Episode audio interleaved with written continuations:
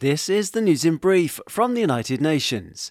As crowds in the Democratic Republic of the Congo thronged on Thursday to hear Pope Francis's message of hope and solidarity on day three of his official visit to Central Africa, UN aid teams warned that they face growing demands and shrinking funds in DRC, which is Africa's biggest hunger crisis.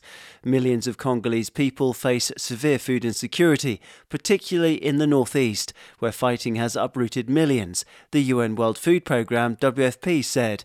To help them, the UN agency has appealed to the international community for more than $627 million for this year's operations. In a personal appeal of his own, Pope Francis reportedly urged young Congolese to work for a better future and shun corruption. You are part of a greater history, one that calls you to take an active role as a builder of communion, a champion of fraternity, an indomitable dreamer of a more united world, he said, as he also urged all those at the 80,000 capacity Martyrs Stadium in Kinshasa to never succumb to the persuasive but poisonous temptations of corruption to Geneva, where the UN's top disarmament official has urged countries to continue pushing to prevent an arms race in space. Izumi Nakamitsu, United Nations High Representative for Disarmament Affairs, told the Working Group on Space Threat Reduction that rules were needed so that outer space is not monopolized by any one state.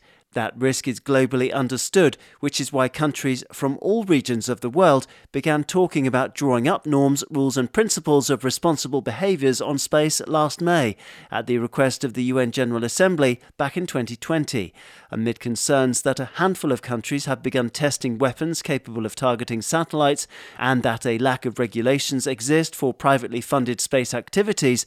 The UN disarmament chief insisted that outer space must be explored and utilised used for peaceful purposes and in the interest of maintaining international peace and security and for the benefit of all states.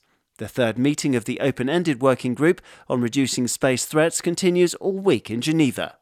After violence escalated in South Sudan's Jonglei and Pibor areas, UN humanitarians have stepped up support to people displaced by the emergency, they said on Thursday. UNHCR, the UN Refugee Agency, tweeted that it had distributed relief items in Pibor town to more than 5,000 people who had to flee their homes, including blankets, plastic sheets, and buckets. Thousands more have already received humanitarian supplies after being displaced by the violence, which included cattle raiding and the destruction of homes. In an initial alert about the emergency last month, UN Aid Coordination Office OCHA stressed the importance of protecting civilians and civilian assets and of having safe and unhindered access to people in need. Daniel Johnson, UN News.